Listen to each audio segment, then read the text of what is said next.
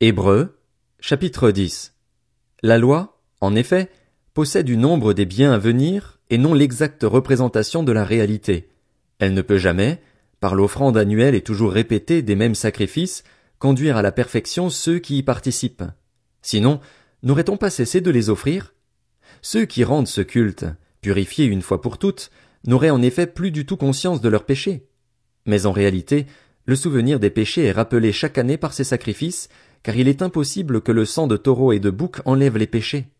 C'est pourquoi, en entrant dans le monde, Christ dit, Tu n'as voulu ni sacrifice ni offrande, mais tu m'as formé un corps. Tu n'as accepté ni holocauste ni sacrifice pour le péché, alors j'ai dit, Me voici, je viens, dans le rouleau du livre il est écrit à mon sujet, pour faire, ô Dieu, ta volonté.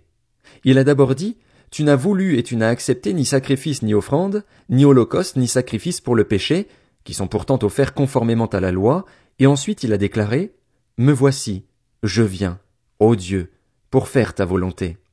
Il abolit ainsi le premier culte pour établir le second. Et c'est en raison de cette volonté que nous avons été rendus saints par l'offrande du corps de Jésus-Christ une fois pour toutes. Tout prêtre se tient chaque jour debout pour faire le service et offrir fréquemment les mêmes sacrifices, qui ne peuvent jamais enlever les péchés, tandis que Christ, après avoir offert un seul sacrifice pour les péchés, s'est assis pour toujours à la droite de Dieu.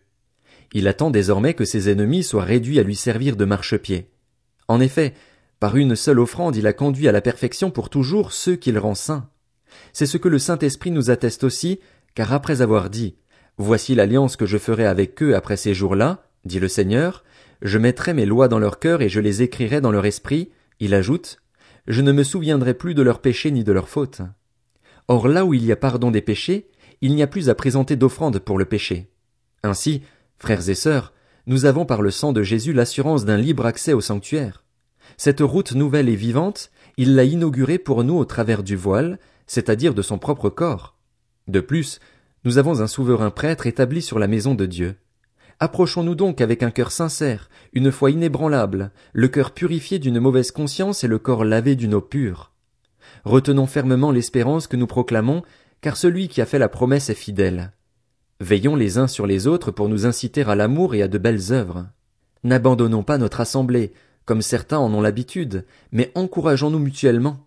Faites cela d'autant plus que vous voyez s'approcher le jour. En effet, si nous péchons volontairement après avoir reçu la connaissance de la vérité, il ne reste plus de sacrifice pour les péchés, mais une terrible attente du jugement et l'ardeur du feu qui dévorera les adversaires de Dieu. Celui qui a violé la loi de Moïse est mis à mort sans pitié, sur la déposition de deux ou de trois témoins.